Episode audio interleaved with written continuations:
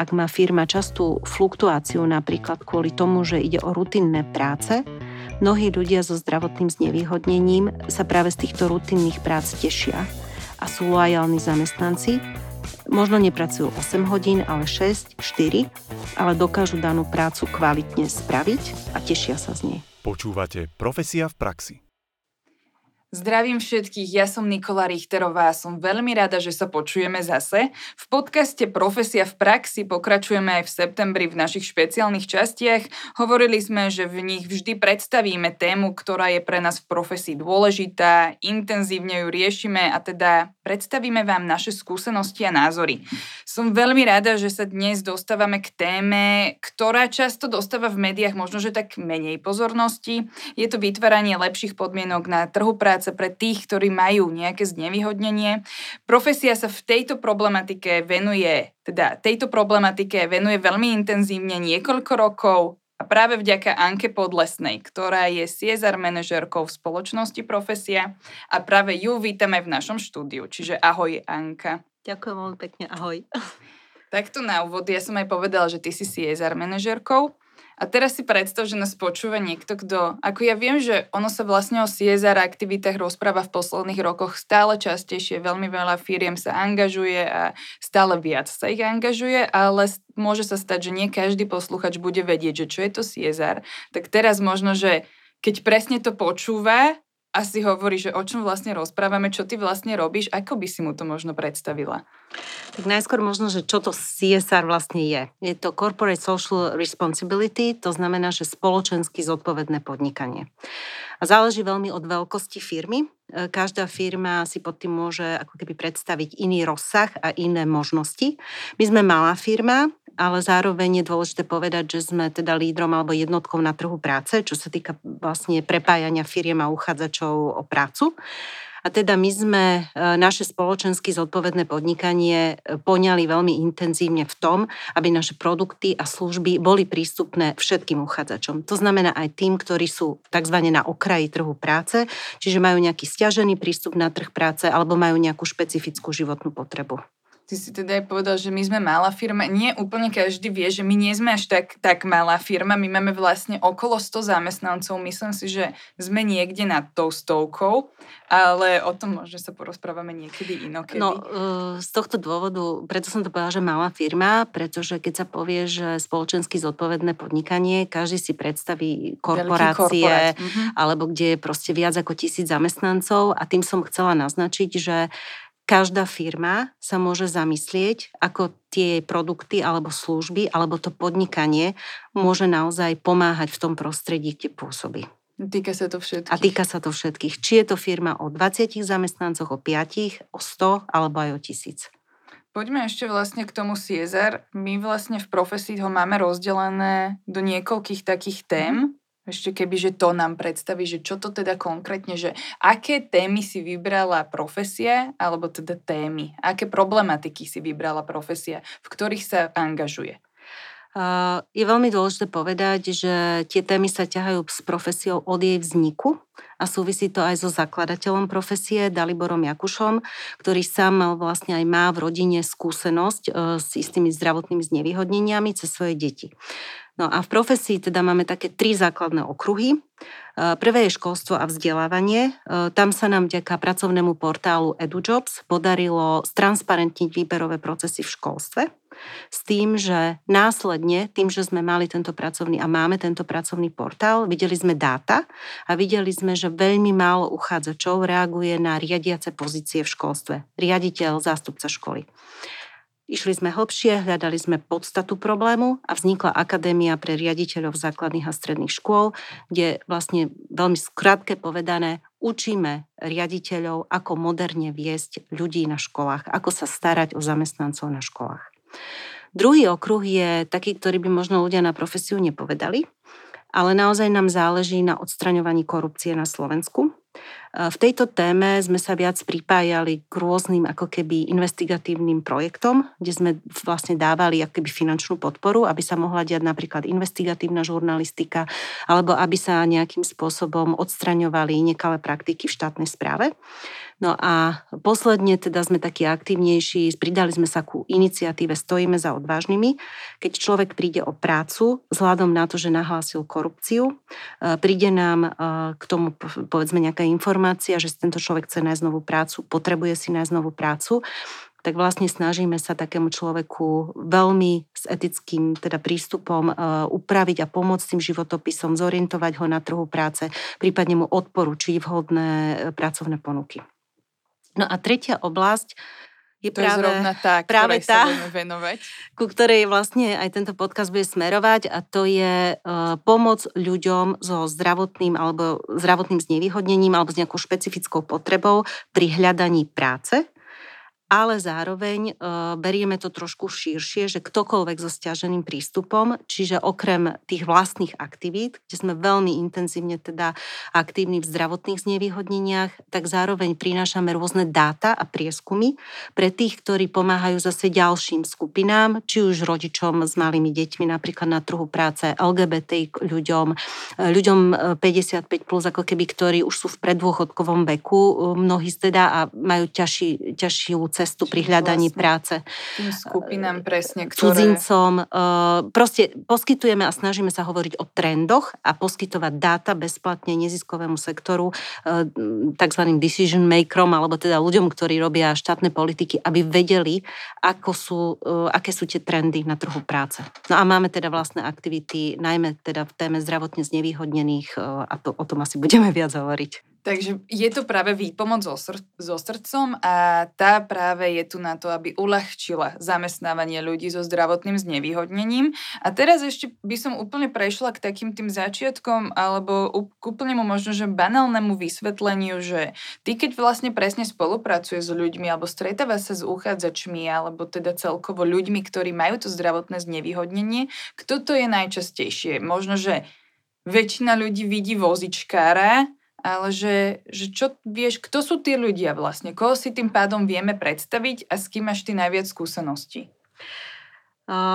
Ešte možno na začiatok uvediem, že profesia k tým, že sa dlhodobo tomu venuje, tak málo kto vie, že napríklad bola programovaná tak, že je prístupná ľuďom so zrakovým znevýhodnením. My robíme audity s Uniou nevidiacich, kde pravidelne ako keby kontrolujeme, že či ten náš web vedia dobre čítať títo ľudia. Zároveň e, zamestnanci, ktorí robia na podpore e, zákazníkov alebo na oddelení podpory zákazníkov, e, snažíme sa im prinášať také zrozumiteľné praktické skúsenosti, ako napríklad si tvoria životopis nepočujúci, alebo ako komunikovať s človekom s autizmom, s Aspergerovým syndromom, keď sa nám ozve. Čiže takéto praktické veci my sme sa snažili robiť dlhodobo. Vytvorili sme napríklad portál Dielne.sk, kde sú všetky chránené dielne a sociálne podniky, ktoré sme overili prístupné vlastne bezplatne verejnosti aj zamestnávateľom. No, ale tým, že sme tak intenzívnejšie začali ako keby aj zviditeľňovať tú tému, tak na oddelenie podpory zákazníkov sa nám začali ozývať rodičia. Prichádzali maily rodičov, ktorých deti skončili školu zrazu z tých pravidelných návykov, vstávania ráno, e, komunikácie, vedieť sa obliec, niečo urobiť, mať nejakú úlohu spravenú, proste zrazu tie deti zostali doma, e, upadali do depresí mnohé, nevedeli sa zamestnať, respektíve keď sa zamestnali, po mesiaci zhruba o tú prácu prišli. Mali sme veľmi smutný príbeh e, rodičov chlapca s Aspergerovým syndromom, ktorý bol veľmi nadaný na IT ale e, mal nadmerný výkon v tej práci oproti priemeru zamestnancov a začal zažívať šikanu. Najhoršie na tom bolo to, že tento chalan si ani neuvedomoval, že ide o šikanu. A takýchto príbehov sme mali viac a viac. A keď sa človek začne rozprávať a začne cítiť ako keby tú bolesť, e, tú beznádej, tak e, začali sme hľadať riešenia a začali sme hľadať cesty a tak vlastne postupne vznikal program Výpomoc so srdcom. Toto je dosť zaujímavé, že vlastne rozpráva, že si sa stretávala s mladými ľuďmi, tým pádom hneď po škole, že systém teda bol ešte, že dokázali získať vzdelanie a potom zrazu je tam tá dostanú, teda, dostanú diplom, dostanú nejaký výučný list a zrazu nič. Že... Um, budem asi o tom aj hovoriť e, dneska, že čo chystáme, ale ja som si tiež uvedomila za tie mesiace e, aj rozhovormi s rodičmi, aj s rozhovormi so zamestnávateľmi, je iné učiť jemné zručnosti, tie tzv. soft skills v škole, ako komunikácia, tímová spolupráca, schopnosť dávať spätnú väzbu a je iné toto, ako to funguje na pracovisku.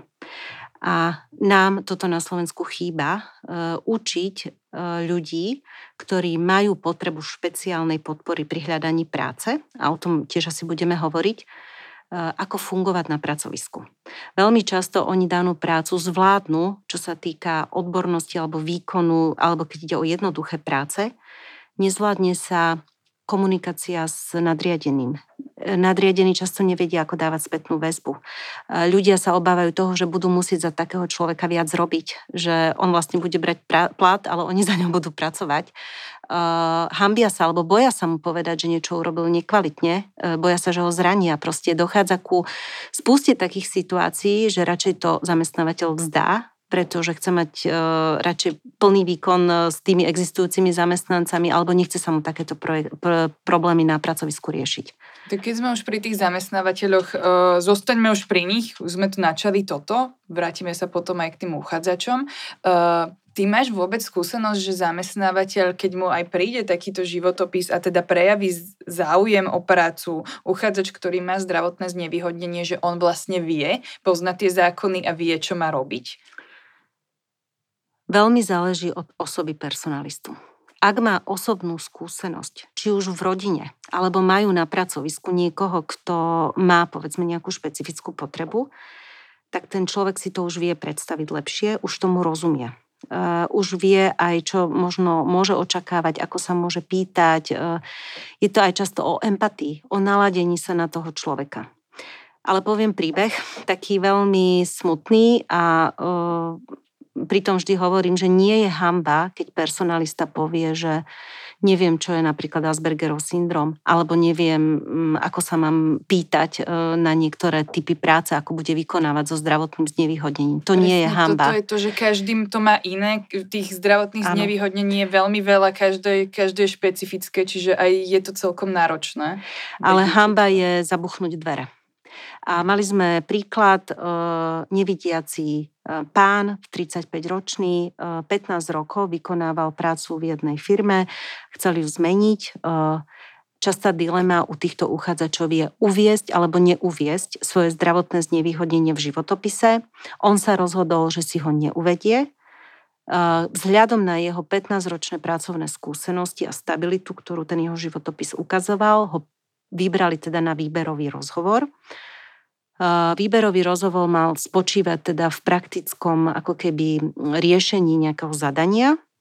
On ako nevidiaci si so sebou rovno zobral svoj počítač s tými špeciálnymi čítačkami alebo s tým programom, aby tú úlohu rovno vedela si, čo teda môže očakávať. Otvoril dvere a pani personalistka, e, keď zistila, že je nevidiaci, tak mu rovno povedala, a vás sem kto poslal? Proste um, Môžeme podpisovať charty diverzity, môžeme verejne deklarovať, ako sa usilujeme o diverzitu na pracovisku. Išlo o väčšiu firmu, ale proste musíme niekedy mať odvahu skúsiť, ako to bude fungovať, ak také zadanie bude riešiť nevidiaci človek. Príklad.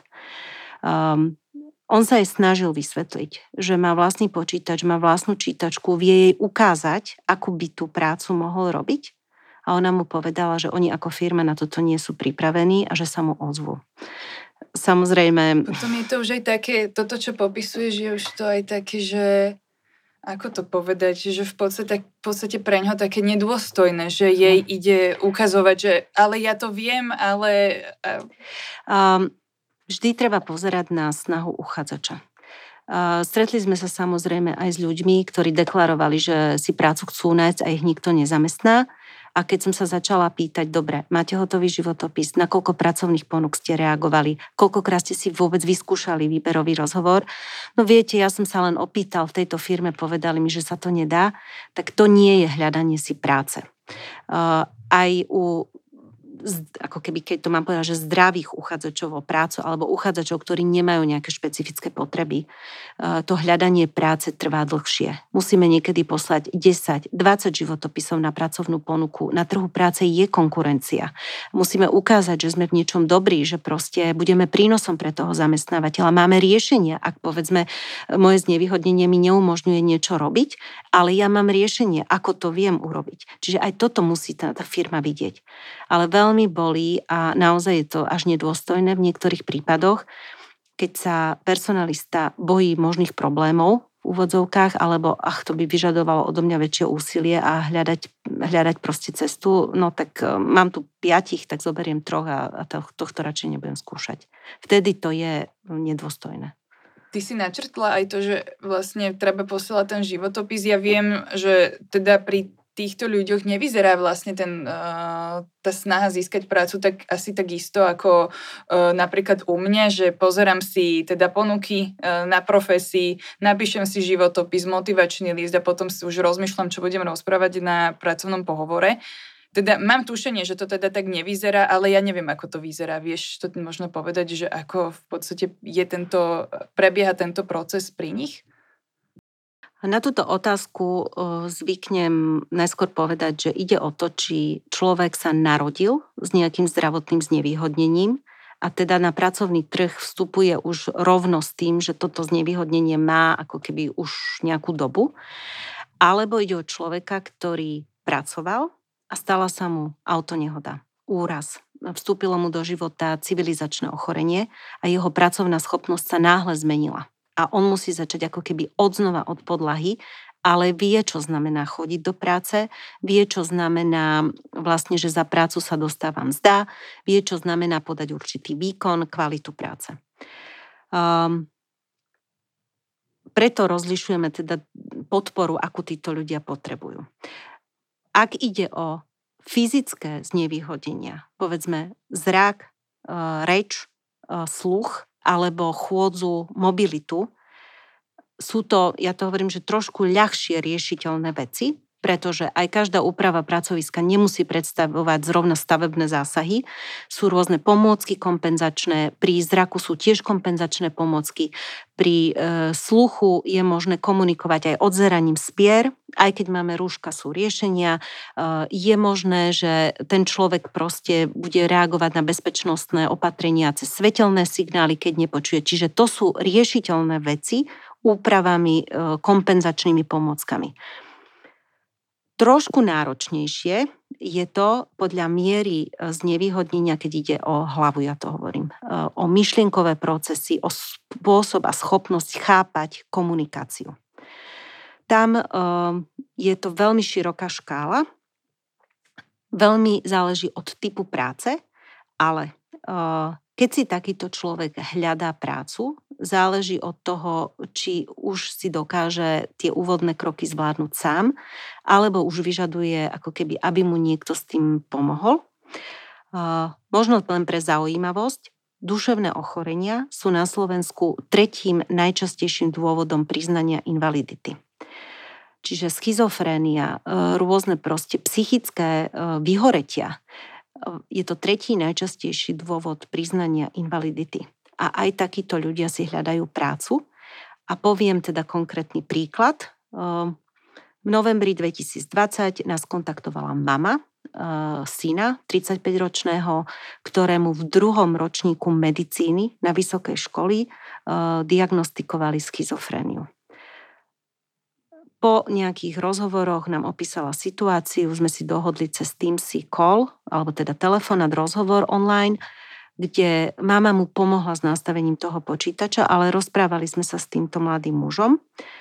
Vysvetlili sme mu, e, v čom ten jeho aktuálny životopis, ktorý si vytvoril, e, je nedôveryhodný pre personalistu. Mal veľké pracovné prestávky, pretože tým, že zistili teda, že má takéto znevýhodnenie, musel absolvovať liečbu a robil už len pomocné práce na stavbách. Proste pomáhal bratovi na stavbe domu. Mal veľké medzery, ktoré pre personalistu sú podozrivé, keď vidí ako keby ten životopis. Urobili sme potrebné úpravy, sám si hľadal, ako keby vysvetlili sme mu, ako reagovať, ako posielať životopis na pracovnú ponuku.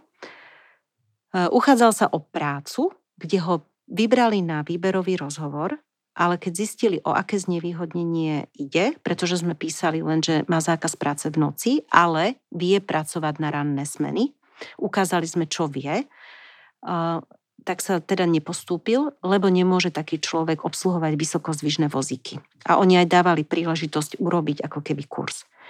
Nevadí, Zobrali sme to, pozri, čo si sa z toho výberového rozhovoru naučil. My sme zároveň ale tej personalistke vopred poslali príručku, ktorú máme pre firmy a vysvetlili sme jej špecifika a možnosti a potenciál tohto človeka. Veľmi milo reagovala tá firma.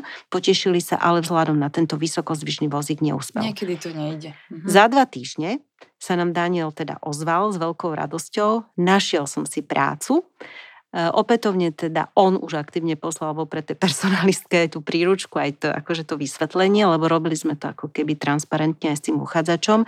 To je veľmi dôležité, aby ten človek nemal pocit, že to robíme za neho, ale že je súčasťou toho procesu a uspel. A veľmi sme sa z toho tešili, že to zvládol proste sám. Toto bol prípad, kde uchádzač bol schopný, ale potreboval trošku vedenie, usmernenie a najmä teda ako keby išlo o prácu, ktorú on vedel zvládnuť, len bolo treba nastaviť menší počet hodín. Oni v mnohých prípadoch človek nezvládne 8-hodinové pracovné úvesky. A teda to bola aj tá pointa, že ak ide o zamestnávanie, kde naozaj nehovoríme o charite, hovoríme o zamestnávaní týchto ľudí, tak e, vedia podať pracovný výkon na adekvátny počet hodín aj s adekvátnym výkonom, teda pracovným. Uh, aj tieto príbehy vlastne nasvedčujú tomu aj to, že sa ti v podstate často ozývajú rodičia, že tu nemáme vlastne systém. Teraz sme sa rozprávali o tej situácii, že naozaj v podstate, keď tých ľudí necháme často len tak, oni sú odkazaní na rodičov, ktorí im pomáhajú a nie každý rozumie trhu práce. My tu máme podcast, ktorý vlastne tiež vysvetľuje veci, všeobecne všetkým ľuďom, lebo nie každý má tieto informácie a je to úplne prirodzené. Uh, ešte taká otázka, nech sa dostaneme k to, až sa dostaneme k tomu, že čo vlastne zmeniť, alebo čo si zistila a čo je podľa teba vyslovene potrebné. Je tu ešte ale otázka, že prečo? Spýtam sa ťa, že prečo toto musíme zmeniť? Toto je veľmi častá otázka, ktorú sa ma pýtajú neziskovky pretože veľmi často robíme aj s neziskovkami, ktoré majú takýchto klientov a teda chcú im pomôcť nájsť si prácu a samozrejme nás kontaktujú a rozprávame sa. A otázka je, ako môžem firmu presvedčiť, že to má skúsiť. Um, zamestnávanie nie je charita, to som už povedala a každý zamestnávateľ uh, potrebuje proste vytvárať aj nejaký teda prínos uh, podnikateľský, mať nejaký zisk. Čiže veľmi často pozeráme na to, že s kým hovoríme vo firmách, ale o, je nedostatok ľudí na trhu práce. Táto skupina uchádzačov o prácu je ešte stále pomerne často k dispozícii. Zlíháva najmä kvôli tomu, že je nesprávne začleňovaná na pracovný trh a keď sa urobia správne kroky, dokáže tiež plnohodnotne pracovať. Čiže prvý argument je, ak má firma častú fluktuáciu napríklad kvôli tomu, že ide o rutinné práce, mnohí ľudia so zdravotným znevýhodnením sa práve z týchto rutinných prác tešia a sú lojálni zamestnanci. Možno nepracujú 8 hodín, ale 6, 4, ale dokážu danú prácu kvalitne spraviť a tešia sa z nej.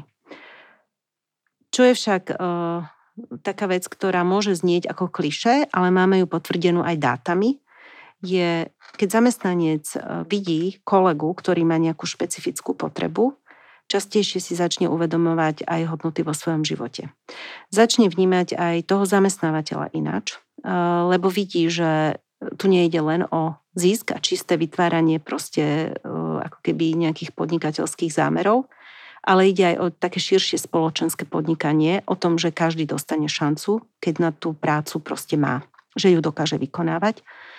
Zároveň, pokiaľ ide o služby a produkty, ktoré využívajú externí zákazníci, veľmi často to buduje aj empatiu zamestnancov voči externým zákazníkom. Nemáme len zákazníkov, ktorí sú zdraví, ktorí proste všetko zvládajú bez problémov. Buduje to istú empatiu a lepšie poskytovanie e, aj služieb e, voči všetkým zákazníkom. Čiže je to aj smerom dovnútra, aj smerom von. My máme reálne prieskumy, kde e, sa nám ukázalo, že ak zamestnanec zažil kolegu so zdravotným znevýhodnením, ten jeho postoj sa až dvojnásobne e, zlepšil alebo bol pozitívnejší. Čiže máme k tomu aj dáta, ale toto je niečo, čo si firmy uvedomia často až keď začnú, až keď to skúsia často vlastne práve tá fungujúca a šťastná spoločnosť by mala byť skutočne šťastná vtedy, keď väčšina ľudí je šťastných, lebo keďže, kebyže tu máme šťastných iba tých jednotlivcov, tak aj oni sa musia pozerať asi iba rovno, aby nevideli už doprava, kde môžu byť práve tí ľudia, ktorí nemajú tie príležitosti, keď to poviem takto.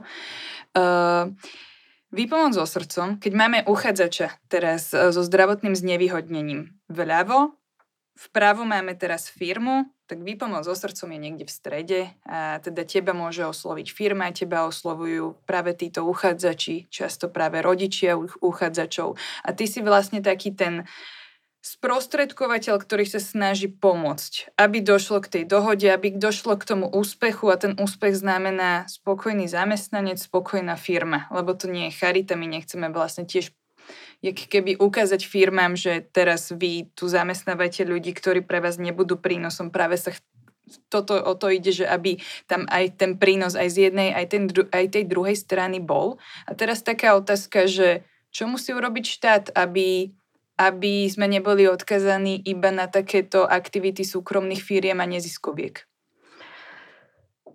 Na Slovensku sa pomerne často stretávame s ľuďmi, ktorí robili v minulosti tzv. podporované zamestnávanie. Bol tu národný projekt, ktorý aj vytvoril nejaké finančné zdroje, aby, nás, aby títo ľudia boli zaplatení. Národný projekt skončil, každý má nejaké hypotéky, nejaké záväzky. Títo ľudia, ktorí mali aj odborné know-how, si našli iné zamestnania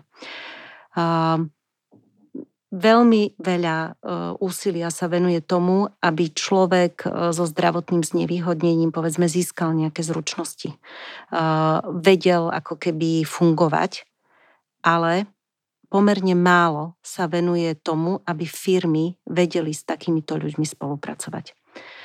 Aby sa kolektív, kde takýto človek prichádza, nebal toho, ako bude s takým človekom fungovať akým spôsobom nadriadený môže dlhodobo sa starať o takéhoto zamestnanca, akým spôsobom firma, teraz nehovorím o chránených dielniach, sociálnych podnikoch, chránených pracoviskách, hovorím o bežnom otvorenom trhu práce, ako firma môže vhodne vytvárať pracovné podmienky pre rôznych ľudí. A k tomuto nám chýba jednak osveta, jednak praktické vzdelávanie bezplatné, ktoré by malo byť pre zamestnávateľov, pretože zamestnávateľia na toto nemajú čas. Keď si predstavíte firmu, ktorých máme pomerne veľa, 5 až 20 zamestnancov, nehovorím o veľkých firmách, tam človek musí robiť často rôzne práce. Tam nie sú špecialisti, že personalista, účtovník, ale proste bude to outsource, alebo teda bráne externe, alebo proste človek musí robiť viacero prác. A keď mu poviete, že ešte by mal ako keby špecifický čas venovať takémuto, on vám povie, on na to nemá čas. Výkon čas, eh, nedostatok času, eh, obava z toho, že nebude môcť takého človeka prepustiť. Eh, to je paragraf zákonníka práce 66, povinnosť požiadať úrad práce o súhlas. To sú také najčastejšie veci, ktoré sme aj na prieskumoch zistili, prečo firmy sa boja zamestnávania a nechcú zamestnávať ľudí so zdravotným znevýhodnením. Tento zákon, ktorý tu vlastne vznikol istého času na to, aby podporoval uh, ľudí, ktorí majú, alebo teda zamestnancov, ktorí majú zdravotné znevýhodnenie, napokon odrádza firmy od toho zamestnávania. Uh, nepovedala by som, že to je hlavná príčina, ale počuli sme už príbehy firiem, kedy uchádzači zneužívali práve tento paragraf a nevedeli s nimi ukončiť pracovný pomer. Zažili sme firmu, ktorá nám hovorila o príbehu nepočujúcich, ktorí mali problém s alkoholom a nevedeli e, sa domôcť k tomu, aby úrad práce im umožnil ukončenie pracovného pomeru. Čiže áno, sú aj takéto príbehy na Slovensku, ale nepovedala by som, že to je akože hlavná vec. Je to jedna z tých vecí, ktoré sme zistili. Teraz by som išla možno že k takému tomu praktickému príkladu aj z výpomoci so srdcom, že ako vyzerá úspešný nábor takéhoto človeka, že čo môže na základe tvojej skúsenosti, neviem, viem, že teda máš veľmi veľa príbehov, ale že keby, že si vyberieš nejaký jeden, na základe ktorého to môžeme nejak popísať, čo sa vlastne všetko muselo udieť a potom ten človek sa zamestnal a dnes má prácu a je spokojný. My sa vo výpomoci so srdcom snažíme urobiť tú prvú skúsenosť. Pretože per, profesia nie je personálna agentúra. My nie sme na to, aby sme firme pomohli riešiť nedostatok zamestnancov, že im teraz budeme hľadať zamestnancov spomedzi zdravotne znevýhodnených e, uchádzačov. My sme tu na to, aby sme firmu naučili, ako sa to dá a potom už cez tú vlastnú skúsenosť by si mala postupne vytvárať ako keby ten svoj vlastný proces a postup.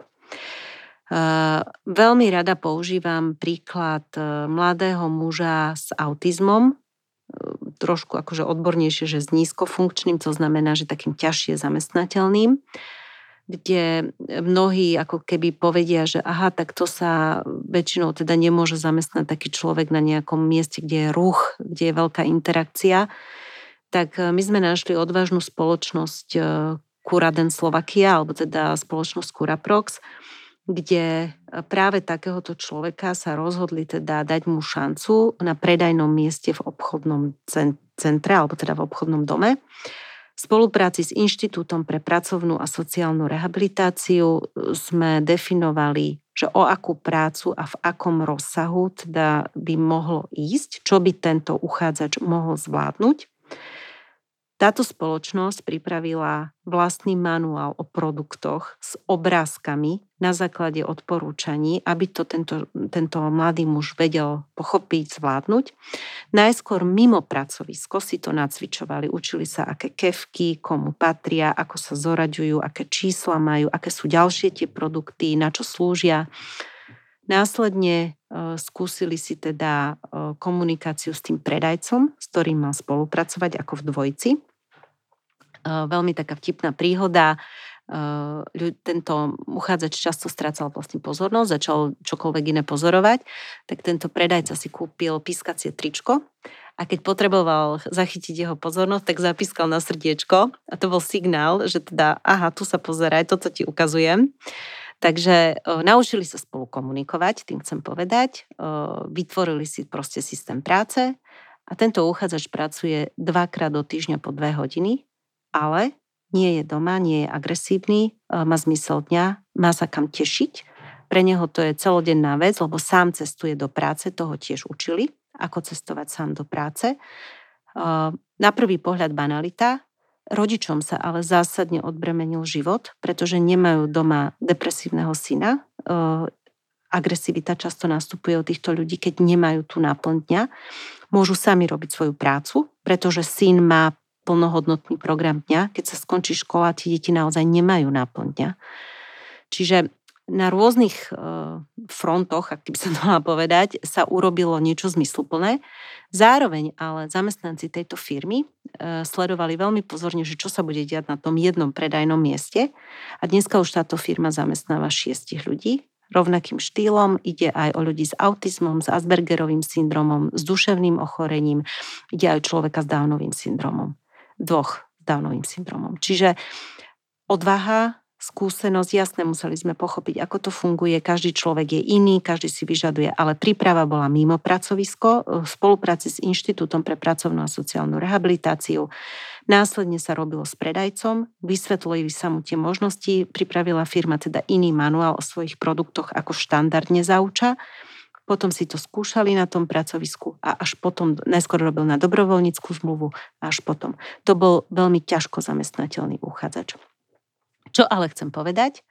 Zákazníci tejto firmy už vedia, že niekedy ich práve tento uchádzač keď ich osloví a zistí, aké meno majú, tak im povie napríklad, že všetko najlepšie k meninám, lebo on vie veľmi dobré, aké sú dátumy.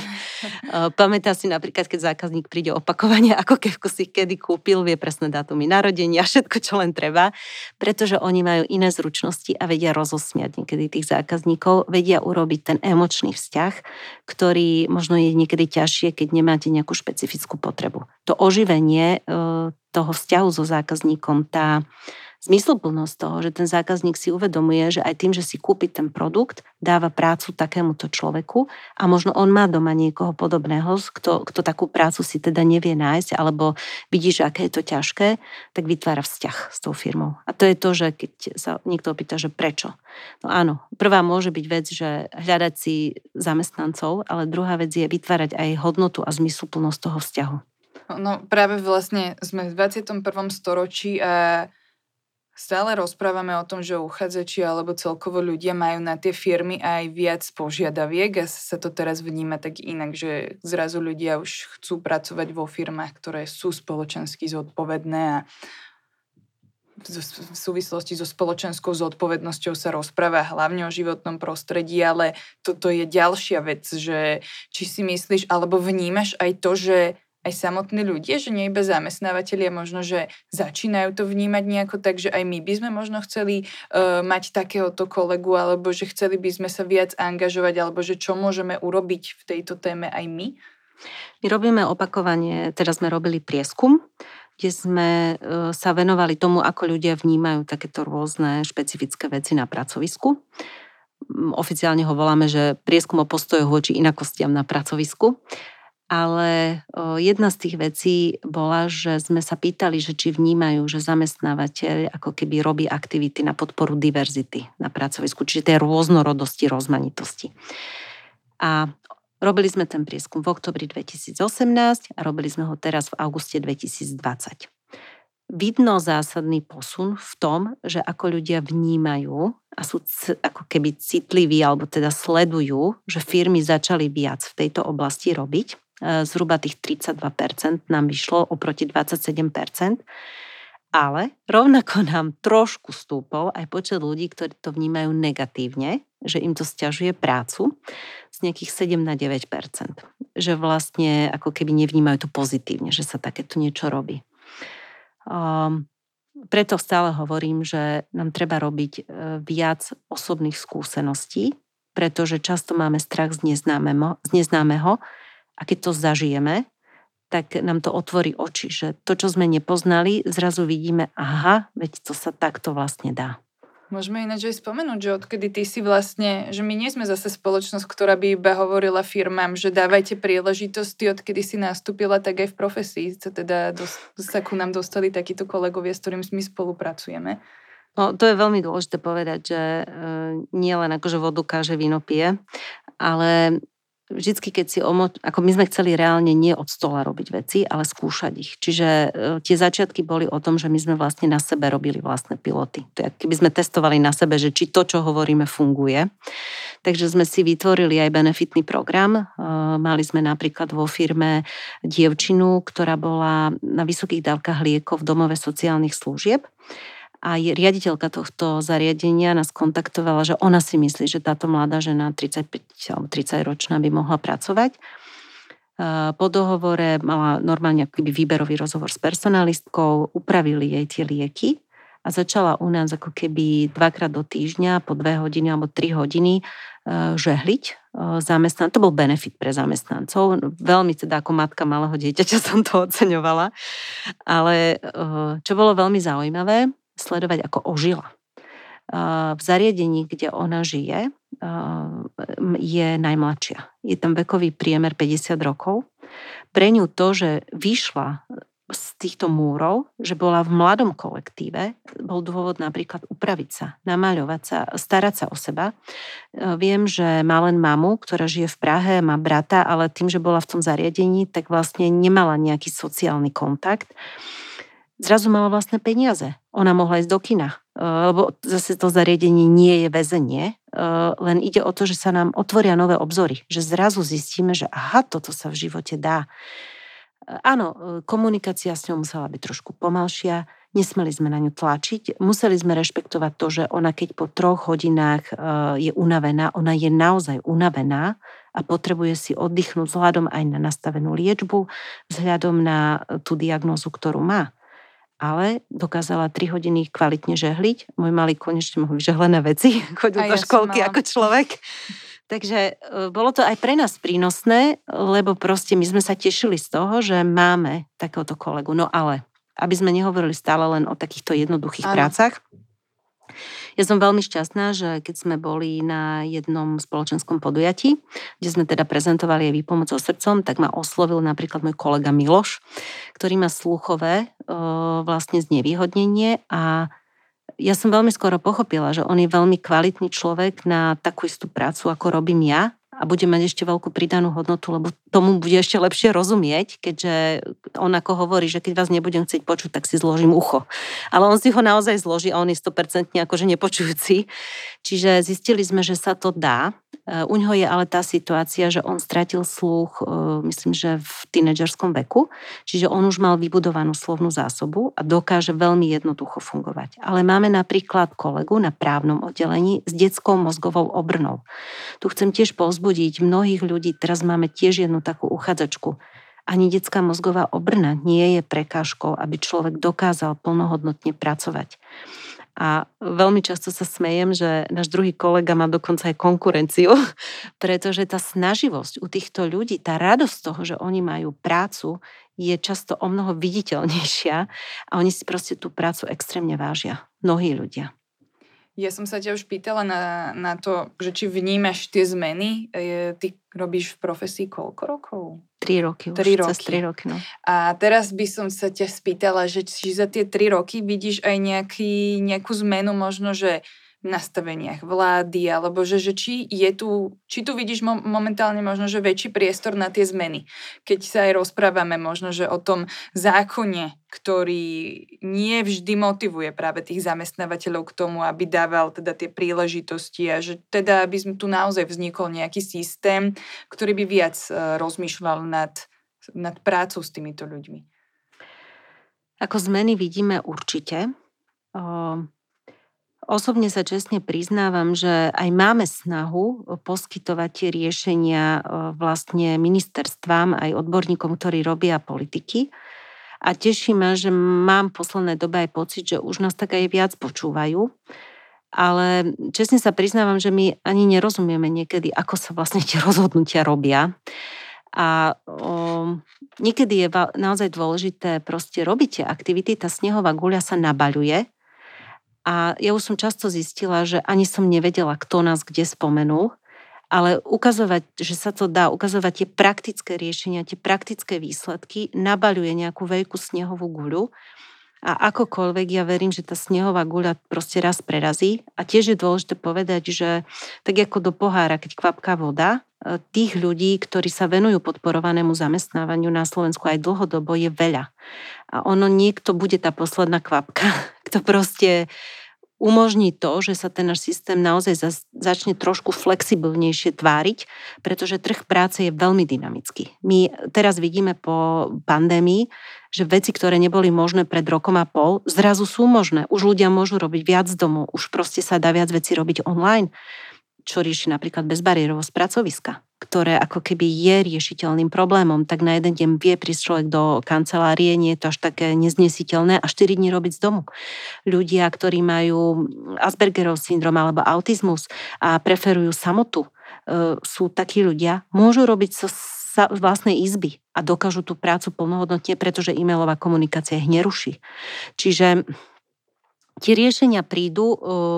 Otázka je, nakoľko to bude priorita pre ľudí, ktorí robia rozhodnutia, pretože možno toto nie je ako keby taká tá nie že mainstreamová, alebo populárna téma, ktorá chytí masy a teda nezarobia na tom politické body alebo volebné hlasy, ale je to veľmi dôležitá téma pre spoločnosť. A čo sa týka budúcnosti, ako to, ako to vyzerá teraz možno, že aj s tvojimi aktivitami uh, je niečo, že kam sa vyslovene chceš posunúť teraz ďalej? Uh, ja som bola veľmi prekvapená, uh, keď sme dostali teda informáciu, že som dostala štipendium cez Fulbright komisiu na Slovensku. Poviem naozaj otvorene, že som myslela, že to skôr dostane niekto z neziskových organizácií. My to teda robíme bezplatne, ale sme firma. Dostala som štipendium na 10 mesiacov na Michigan State University v Spojených štátoch. Vlastne odchádzam 11. augusta. a mám možnosť vlastne vyskúšať si reálne začleňovanie tzv. tých neurodiverzitných ľudí. Je tam profesorka, ktorá vyvinula špeciálny program na jemné zručnosti práve pre ľudí s autizmom, s Aspergerovým syndromom, čo nám rozširuje ako keby možnosti, pretože my sme sa doteraz viac venovali práve takým tým jednoduchším prácam a tu vzniká obrovská možnosť a príležitosť práve pre tie sofistikovanejšie IT pozície, možno odborné kreatívne pozície, kde najmä títo ľudia teda postradajú jemné zručnosti. Čiže idem, ja to hovorím, že idem nasledovať a robiť tieň úžasnej žene z Hongkongu, ale ktorá teda žije dlhodobo už v Amerike, na tejto univerzite pôsobí a robí e, pilotné programy s rôznymi štátmi pre začlenovanie ľudí s e, takýmito ako keby znevýhodneniami alebo špecifickými potrebami. Šíria to aj na ďalšie znevýhodnenia pre ľudí s dávnovým syndromom, e, proste ďalšie ako keby špecifické potreby.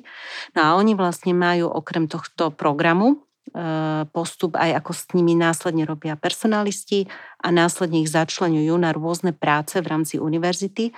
Takže toto by sme chceli priniesť na Slovensko a teda 10 mesiacov sa budem ako keby intenzívne snažiť nasať čo najviac a eh, som ďačná aj za mnohých odborníkov, ktorí nám už ako dali vedieť, že veľmi radi budú na tomto participovať.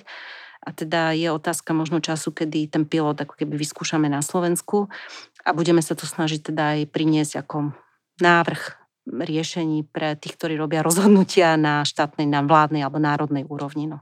Veľká vec.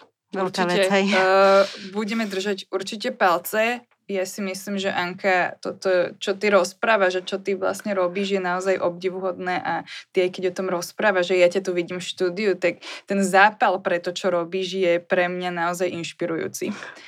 Ešte... Ja, ja musím povedať, že si vážim kolegov, pretože uh, profesia by toto nemohla robiť, keby každý v profesii nerobil svoju prácu naplno. A ja to veľmi často hovorím, lebo keď firma musí riešiť iné ako keby záležitosti, nemá na toto kapacitu. Ale ja kdekoľvek sa interne vo firme obrátim a niekoho poprosím o pomoc, lebo tie prieskumy nerobím ja. To robia moji kolegovia. Podporu zákazníkov nerobím ja. To robia moji kolegovia. Programátori neupravujú profesiu, pretože ja im poviem, teda, že toto je audit z únie nevidiacich, ale oni reálne to chcú urobiť a už rozmýšľajú, keď sa to vyvíja. Napríklad pri životopise, teraz len poviem takú vec, nebudeme mať len, že muž, žena, ale budeme mať aj nechcem uviezť, čo je tiež veľmi dôležité pre LGBT komunitu. Čiže to nie je o mne, to je o nastavení ľudí vo firme, o myslení, ktoré, preto hovorím, že to nie je o tom, či sme korporácia, či sme firma o 5 alebo 20 zamestnancoch. My sme 100 zamestnancov a keby sme nemali rovnaké hodnotové nastavenie, tak tieto veci sa nemôžu diať. Čiže preto ako keby tak vnímam. ešte, ani neviem, že čo k tomuto dodať. Je to krásne a je to určite vec, ktorú, ktorá je už na mieste, aby bola naozaj, že že nie takto, že, že, že budeme o tom rozprávať, že, že my to takto máme, pozrite sa, ale aby to bolo raz samozrejmosťou. Áno, to by som si veľmi priala, hej. Tak. Ešte vlastne som chcela nakoniec e, dodať info o príručkách e, vlastne na webovej stránke so srdcom.sk. Najdu príručku aj zamestnávateľia, ktorých určite téma zamestnávania ľudí so zdravotným znevýhodnením zaujala ale nie sú si možno, že istí niektorými vecami, teda je tam teda dostupná online príručka, ktorá je zadarmo a teda prináša všetky tieto dôležité informácie. Rovnaká príručka je teda dostupná aj pre uchádzačov so zdravotným znevýhodnením alebo pre verejnosť, ktorá sa tiež zaujíma o túto tému a teda obsahuje všetky dôležité informácie, ktoré teda treba vedieť, keď niekto si hľadá prácu práve teda so zdravotným znevýhodnením, na čo má, na čo má právo, aké sú povinnosti a tak ďalej. A teraz, Anka, ja ti veľmi pekne ďakujem, že si si našla na náš čas, aj keď vlastne my toto prednahrávame v auguste a ty naozaj za chvíľu letíš, čiže to je tiež, že klobúk dole, sme veľmi radi a že si vlastne nám ešte poskytla takýto veľmi informačný, zaujímavý a dôležitý rozhovor. Ďakujem veľmi pekne za pozvanie. A teda s našimi posluchačmi sa počujeme opäť o týždeň. Majte sa zatiaľ krásne.